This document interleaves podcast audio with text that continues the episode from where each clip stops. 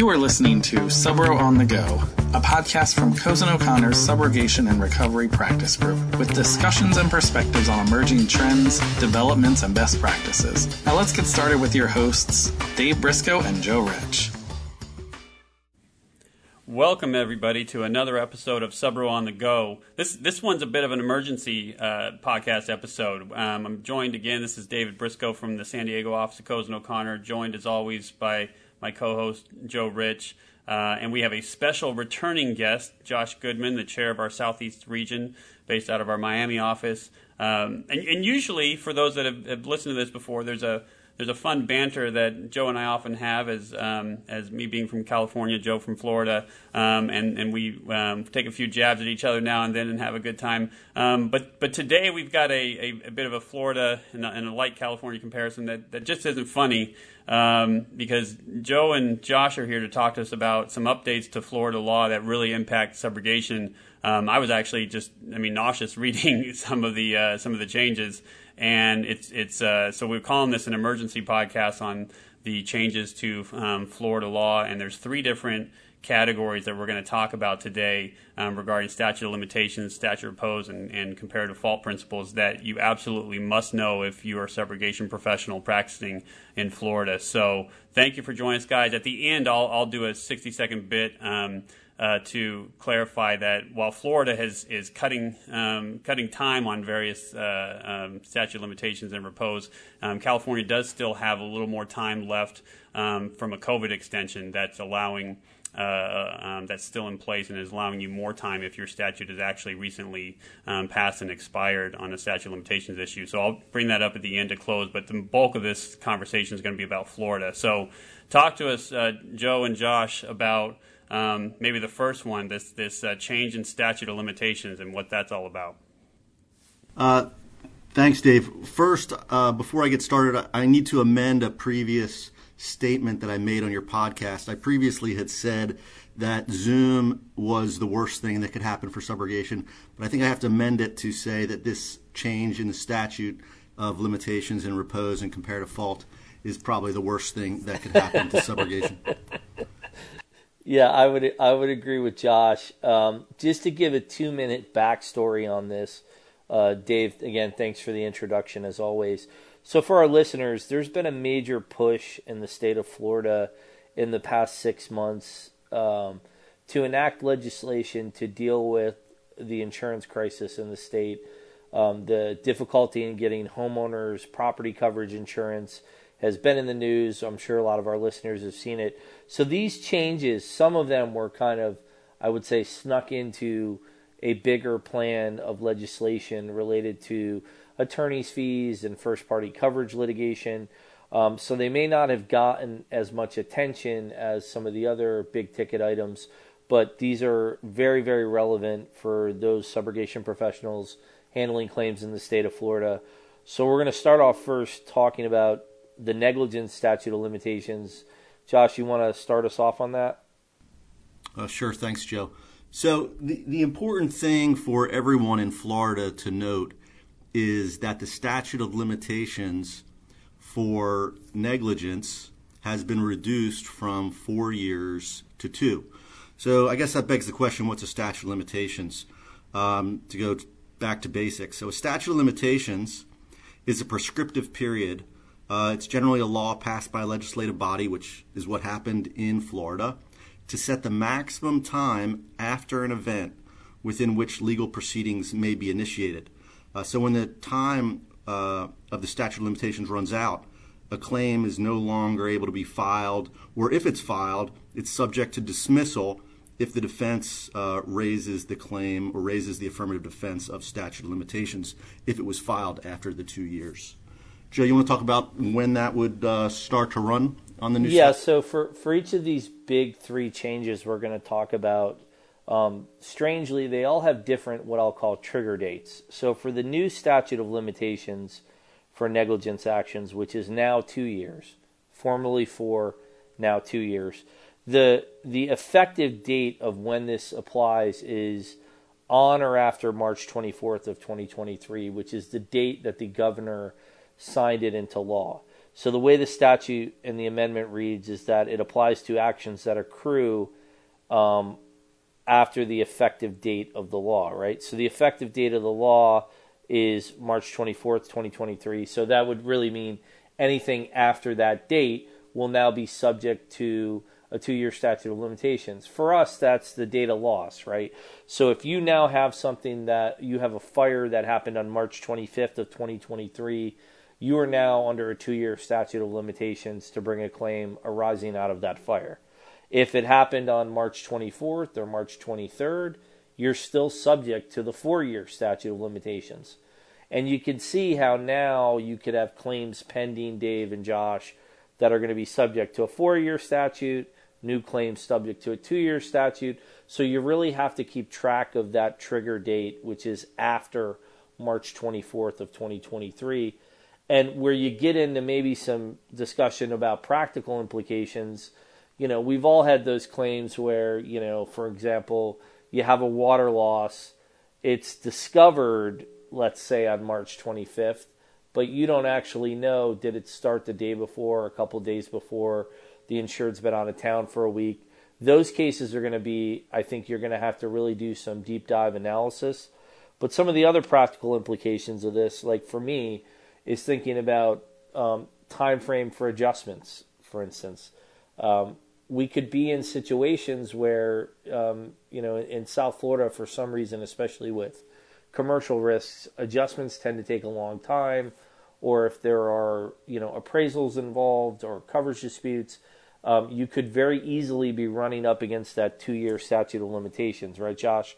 W- which means, you know, you have to investigate faster, you have to be ready with counsel faster, and you're really now another practical implication I think is you have much less time to explore a pre-suit resolution.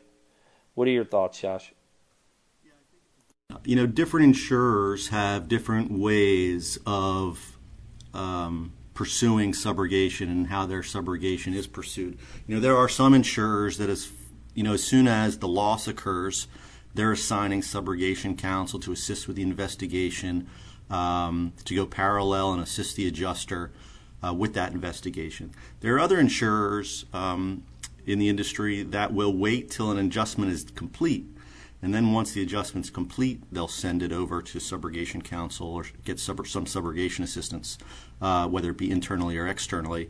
Um, I think now what this change is going to require is that pretty much all insurers are going to have to get their subrogation professionals engaged uh, at the first notice of loss because the time is going to go by very quickly um, from the initial notice to when the statute runs. There's a lot to do with subrogation investigations. Um, you definitely want to get the right experts involved, get the right parties involved, and um, because you only have two years, and like you said, you have a shorter period of time to try to resolve something pre-suit, um, you'd want to move much quicker than we have in the past. Uh, one important aspect of that is uh, filing a complaint uh, before, way before that two-year statute of limitations ends, so that if there are any Fabre defendants raised, you can include them before the statute runs.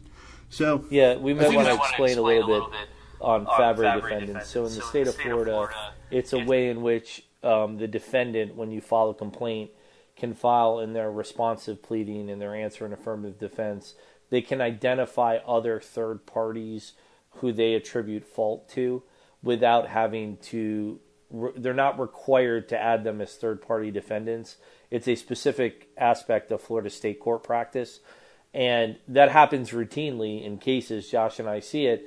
And inevitably, you know, if you have 10 cases and one of them, they're going to identify a third party that you didn't know existed, a subcontractor, a sub of a subcontractor, especially in anything construction related.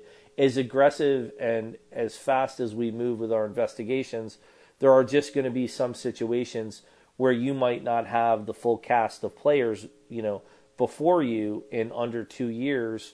Um, and you know you want to leave yourself a buffer. Like you don't want to be. I think what Josh is saying is you can't wait to file suit a week before the statute runs because there still may be other parties, right, Josh? Yeah, that's that's exactly right, Joe. Um, it's it, it's going to require the adjusters and the subrogation professionals to work on parallel tracks uh, to identify failure modes, to identify possible targets, uh, to place those possible targets on notice as soon as possible, um, and then to proceed with the pursuit of subrogation pre-suit uh, sooner rather than later, so that that statute does not run. Um, you know, there are some states like California, I think, that, uh, and Dave can tell us this, that have required pre suit mediations. Florida is not one of those states. So if you can't get something resolved with the targets, you're definitely going to want to file the complaint well before those two year runs so that if they do start raising those fabricated defendants that you just talked about, uh, you can move the court to have your complaint amended to add those parties and it's going to be. And, and, what I would what I would add too is, interestingly, a, a big sort of advertised selling point of these uh, of this legislative package was, it was in total designed to reduce litigation. I actually think it's probably going to have the reverse effect because with a shorter statute of limitations, you know, you don't have an extra two years as a buffer anymore to try to work things out with people, to try to explore creative pre-suit resolution through mediation, arbitration, or whatever. You know, the the window is narrow, and and and a lot of investigations, especially if there's a product liability issues involved, can take months to to proceed. So you know that's pretty much the big change um, with statute of limitations in kind of a short encapsulated nutshell. Um, the the other big change is the second one, I guess we would say is Florida has historically been a pure comparative fault state, which means that whatever percentage of fault the insured or the plaintiff is assigned reduces their claim. So if you take if you start with 100% and the jury were to find that the insured were 15% at fault, um, your damages are reduced by 15%. That is no longer the law in Florida. Um, as of the passage of this um, legislative act on March 24th, 2003. Now, Florida has moved to a modified comparative fault. And it's an interesting modified comparative fault scheme because the new rule requires, uh, well, basically says that if the insured or the plaintiff is, quote, more than 50%, end quote, at fault, they are barred from recovering under a negligence theory. So it could be 50.1%, it could be 51%, it could be 55%. But if it's more than 50%, um, in theory, under the new statute, a negligence claim is going to be barred. And this has essentially given given leeway to basically a new affirmative defense that defendants can allege and most likely will almost immediately start alleging in our cases. Um, unlike the statute of limitations change, where it applies to any cause of action accruing after March 24th, 2023. This change on mo- modified comparative fault applies to any lawsuits filed after the date of the act on March 24th, 2023. Very different and, and very significant because it means that if you have pending cases that are subject to the four year statute of limitations, whenever you file them, the new comparative fault rule is going to apply. Why they set up two different trigger mechanisms for these changes, I can't tell you. I I've researched it and I, I didn't see any notes in the legislative findings, but it is very different and there are therefore different trigger dates. So just to recap, with the statute of limitations, any cause of action that accrues after March 24th is now two years. With the modified comparative, any lawsuit filed after March 24th will have modified comparative fault. So, Josh, what do you think some of the practical implications of this of this change are going to be? You know, to your point that the legislation with the statute of limitations being decreased is going to increase litigation. I think this legislation also, although it was intended to decrease litigation, I think it's going to increase litigation because more defendants are going to uh, raise that defense pre suit, which means you're going to have to litigate it to determine the percentage of fault. And quite frankly, at the end of the day, uh, that percentage of fault can only be allocated by a finder of fact uh, once a case is tried. So I see that there's going, you know, my view would be that I think there's going to probably be more trials now because of this legislation. Um, granted, you know, it will, it, it, may stop or reduce the likelihood of plaintiffs who have really bad cases from filing.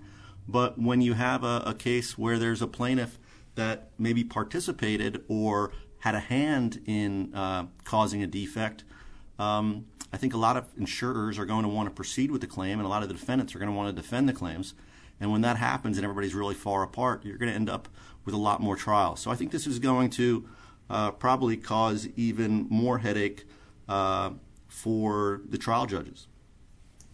Yeah, it's such a good point from you guys. I mean, um, what we see often in the subro context um, on the comparative fault of our insured is is typically a misuse argument. That's that's one of the most you know frequent ones we see is that it's a product failure and the insured misused it in a way or um, that that ca- contributed to the cause of the loss. And we always argue, obviously, no, the insured didn't misuse it, or even if it the insured did, that's a foreseeable misuse um, and and something that should have been guarded against. And it sounds like you're absolutely right. One of the reasons we loved having Florida um, as you know a, a pure comparative fault state where if the insured did have a small amount of comparative fault, it didn't bar your claim entirely. But now I think you're absolutely right. You're just going to see more and more of these kind of nonsensical arguments of insured comparative fault just to try to reach that higher than 50% threshold to try to bar the claim and, and it's going to make it so you do have more litigation because you're just going to be fighting um, you know to a jury uh, you know, nonsensical arguments that the insured was comparatively at fault in, whatever caused the fire or flood for the subro case. Yeah, and you know, I, I would add, you know, in the legislative context, I think this change was just not to get too far off topic, was made because there there was a thought that a lot of um, lawsuits had been filed in the state of Florida, you know, where there was not a strong basis that the defendant's fault outweighed the plaintiffs and combined with some first party coverage statute language that used to allow, which it doesn't anymore, but used to allow the recovery of attorney's fees if you were able to beat a carrier's proposal in litigation. You know, uh, so there there was an understanding as to why they did it, but it's like anything else. You know, when you push the pendulum one way, there's going, you know, cause and effect. There's going to be another effect, and I think what you're going to see is exactly what you said, Dave. No one, like Josh said, it's up to a jury to say what is more than 50% at fault, right? But we are now going to face what I would say perhaps less legitimate defense arguments that the insured is more than 50% at fault, you know, simply because they may have known something or, or may not have used it in the exact way that it was supposed to be used, which may bear some level of comparative fault but for me, you know, more than 50%, it's essentially a standard that says you did more wrong than the defendant did, right? And I, am not sure that we're going to get there easily. So, yeah, there will be litigation, I think, um, on this. Yeah, Joe, and, you know, to that point, what's curious about the legislation is that it doesn't say uh, that a plaintiff cannot recover if its negligence is greater than the defendant's. It says if the plaintiff's negligence is more than 50%. So if a plaintiff is suing multiple defendants, uh, theoretically, you could have a plaintiff suing two defendants. Uh, the plaintiff could be 40% negligent, and the two defendants can each be 30% negligent. And even though the plaintiff uh, is more at fault, you could still recover in that situation. So primarily, it's going to be in a situation where they really find definitively that a plaintiff was more than 50% negligent. So it's, uh, I don't know, I think. The- yeah, it's that, that's an interesting point because I think you and I would agree, based on our experience litigating cases in Florida, that, um, you know, especially in the construction setting, defendants love to identify fabre parties and sort of add more parties into the mix and force plaintiffs to add a lot of parties. It may end up backfiring because, you know, it may actually be a way to minimize the impact of comparative fault, like you just said in that scenario. But it, it, is an interesting way that they phrased it. Um, so let's get on, since we're getting on in time here, let's get on to the third big change. This is like hot off the presses. Last Thursday, um, April 13th, 2023, the governor signed another piece of legislation that reduced the statute of repose in the state of Florida. And it's the statute of repose for negligence claims arising out of the design, planning, or construction of improvements to real property all of us in the industry, we generally refer to these type of statutes as statute of repose for improvements to real property. It was 10 years, which I've done a little bit of research on this, seems to be kind of a fairly standard number um, across the country. Um, it's not the highest, it's not the lowest, it's kind of somewhere in the middle, but it has now been reduced to seven years. Um, so there was a three year reduction um, of the statute of repose. And like like the statute of limitations change and the modified comparative fault, this has a third different type of trigger, right? So um, the way that this new statutory change it, it was phrased in the statute, it says it will apply to so so it applies to any action, right, commenced on or after the effective date of the law which is April 13th of 2023, irrespective of when the cause of action accrued. So somewhat like the modified comparative fault change, um, any lawsuit you file from after April 13th, you're going to be subject to the statute of repose only being seven years. Interestingly, unlike the other two changes, um, the the legislature here also gave like what I would call a grace period. So for any claim that would not have been barred under the 10 year statute of repose, you still have until July 1st of 2024 to bring that action. This is like a grace period of sorts where they're giving claimants essentially another year to bring their claims that would not have been barred under the 10 year statute of repose. I think there was a little bit more thought into this one, Josh and Dave, you know, because they did give the grace period, which essentially gives us time to go back and do kind of an evaluation. This type of grace period was not given in the other two changes, but this is this is also a big change too, guys. What do you think? This is the worst one to me. I mean, in some respects, if we were sports, they're all bad. But if we were a sports, you know, podcast or sports show, we like to compare things, and we'd ask, you know, like, well, which one is the which one's the worst? Um, and for me, this one can be the worst. Setting aside the grace period, obviously, which buys you some time to deal with this, but but once that period's over, and we're now dealing with this world of, of seven years instead of ten as a statute of repose, as a complete bar you know, to your claim um, once an improvement to real properties over seven years old. In the subro context, so many of our losses, our construction defect losses, when it deals with fire and floods, don't occur for a significant period of time because it takes that much time for the failure event to occur. So if you have, you know, a, a pipe that wasn't soldered properly, it doesn't necessarily fail, you know, immediately. It takes many years sometimes for that failure event to occur. If you have a nail or a staple into a, a wire that's causing elect, uh, resistive heating, it doesn't fail in two or three years. Sometimes it takes many years to fail. Sometimes it's more than 10 years, which is why the 10 year statute of repose can be frustrating. Um, so you can have these cases or, or, or, pyrolysis, you know, with a, with a chimney that's not installed properly. Um, you know, all these subro scenarios that, that we're used to seeing um, take many years to, um, for that defect to manifest itself into a fire or a flood. And you're going to have so many instances where you've got a case now that's you know eight years um, after construction, and and it's a great liability case. It's a clear construction defect, and you're completely barred, and that's what's frustrating to, to me to see. Yeah, I mean, like Josh gave a definition early on of a statute of limitation. The statute of repose kind of acts in reverse and it looks backward at when the work was done by the party you're pursuing, right? So now that window looking backwards is shorter, but it's even shorter than seven years. And let me explain why, Dave. Because the trigger dates have been changed in the statute as well. So the timing now runs from the earliest of a temporary certificate of occupancy, a certificate of occupancy, a certificate of completion, or the date a construction project was abandoned if it goes uncompleted. Why this is big is because before they changed this, in this change, they deleted the option of actual possession by the owner or completion of the contract by the contracting party. So what they did is now it's the earliest of you know a temporary certificate of occupancy in a in a commercial construction. You're probably going to get a temporary CO pretty early on in the process. You know you may have 3 months of punch out items left you know? So you know the timing may even be shorter than what is the apparent 7 years you know everybody always goes oh the building was finished you know at this time but you actually have to look at what is the trigger date